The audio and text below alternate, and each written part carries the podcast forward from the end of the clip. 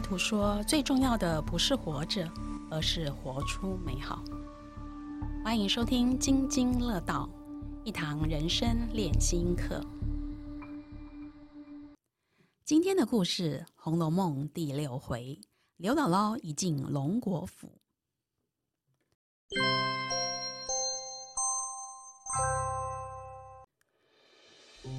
刘姥姥原是一个乡下种田的老寡妇。跟着女儿女婿一起过日子，田里收成不好，年关难过。刘姥姥见女婿吃闷酒发脾气，女儿不敢顶撞而生闷气。刘姥姥灵光一闪，想到了一个机会，帮女婿啊到八竿子还勾不着的远亲关系的贾府来求援，而且为了维护女婿的尊严、女儿的体面，她不让他们出面。凭着当年和王夫人一面之缘，七十五岁的刘姥姥舍着老脸去了龙国府。刘姥姥见了太太的陪房周瑞家的，说到了：“原来特地来瞧瞧嫂子你，二则也请姑太太的安。若可以领我见一见更好，若不能啊，便借众嫂子转致心意罢了。”周瑞家笑笑地说：“姥姥，您放心，皆因您是太太的亲戚，又拿我当个人投奔来，我竟破例您通个信而去。”周瑞家还解释道：“目前王夫人已经不理事了，都是莲二奶奶当家，也就是王夫人的侄女王熙凤，凤姐儿。”经过一番的等待与安排，终于见到了凤姐。凤姐笑道。亲戚们不大走动，都疏远了。知道的呢，说你们嫌弃我们不肯常来；不知道的那起小人，还只当我们眼里没人似的。刘姥姥忙着说：“我们家道艰难，走不起啊！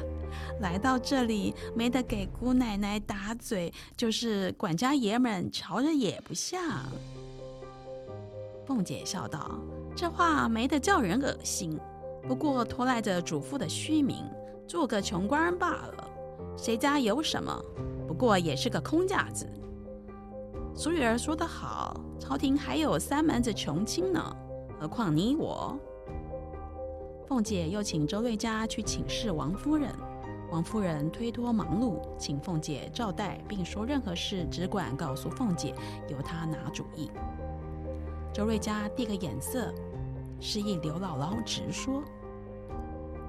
刘姥姥会意，还没讲话，脸就红了，只得勉强的说：“论今日初次见，原不该说的，只是大远的奔来您老这儿，少不得说了。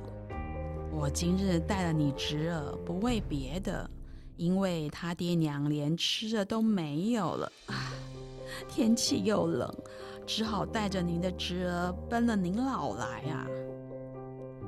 凤姐早已明白，笑说：“不必说了，我知道了。”凤姐请周瑞家安排刘姥姥与孙子去用饭，又去了解他们与王夫人的关系。当年他们的祖与太爷在一处做官，英莲的宗德，这几年不大走动了，也怠慢了他们了。凡事要凤姐裁夺。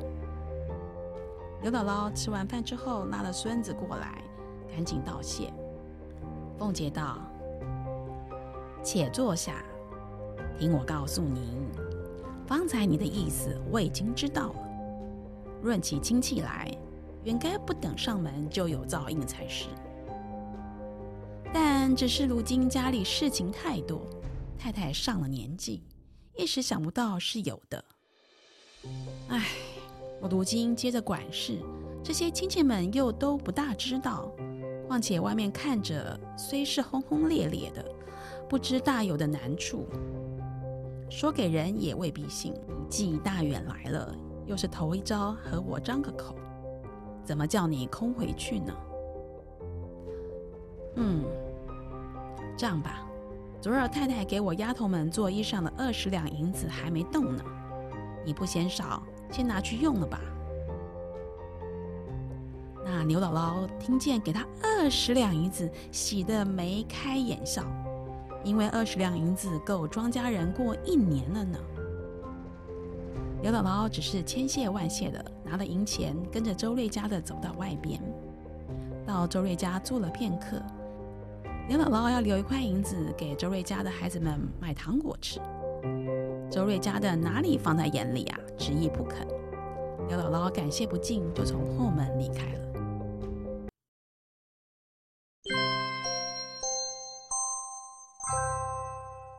关于《红楼梦》的刘姥姥，大家比较熟悉的应该是刘姥姥逛大观园那段故事。我个人是很喜欢这一段刘姥姥一进龙国府这一段故事啊，原因是看到了一个老人家的慈悲跟智慧啊。刘姥姥的慈悲是她看出女婿宁可喝酒浇愁啊，都无法放下身段去求人，也看出了女儿的忍耐和为难。维护着年轻人的尊严和体面啊，自己就出面处理了。这真的是一个很棒的妈妈啊！好，刘姥姥真的是很棒哦。呃，刘姥姥的智慧是女婿和女儿无法解决的经济困难呢，她可以想得出来龙国府王夫人这条人脉啊，即使是攀亲带故很远的关系，但是她为了生计还是勇往直前。呃，这是值得人家佩服的啦，我是很佩服啊。而且他进入龙国府，在待人处事上应对进退得宜，也会看人说话哦，哦，分寸拿捏的真的很好啊。像他对周瑞家讲第一段话的时候，第一是他尊重办事的人，二是他也摆出了他跟王家是故交啊，跳过了王熙凤，就直接到王夫人那儿去了。同时尊重对方，也有拉抬自己身份呢。我觉得这不是一般无知的农妇可以说出来的话，是有人生经历才有的心思，这我是蛮佩服的。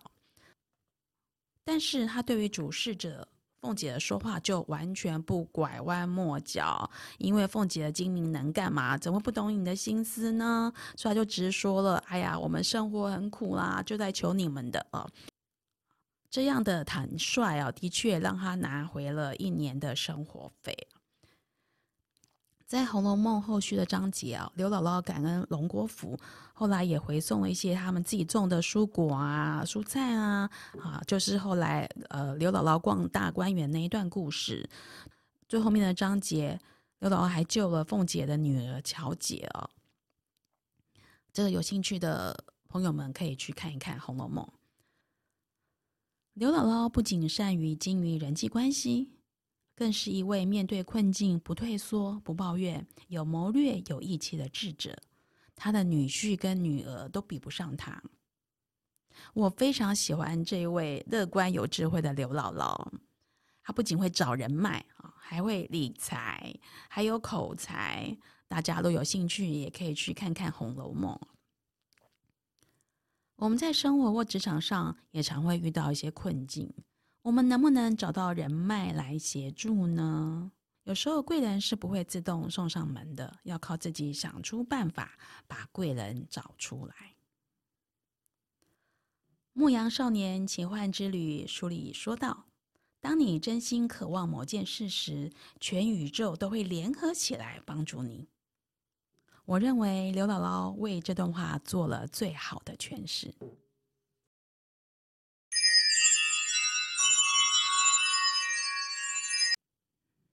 本集的练心课题：当你陷入困境时，朋友圈有雪中送炭的人脉吗？我的朋友圈有雪中送炭的人脉哦。我三十岁左右啊，因为任职公司倒闭，还有家里因素呢，导致了负债。一位好朋友知道之后呢，主动说要借我五万块哦。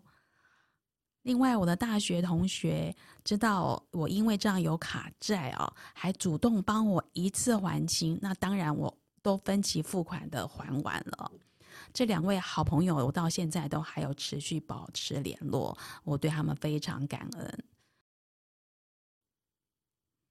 亲爱的，你的朋友圈有雪中送炭的人吗？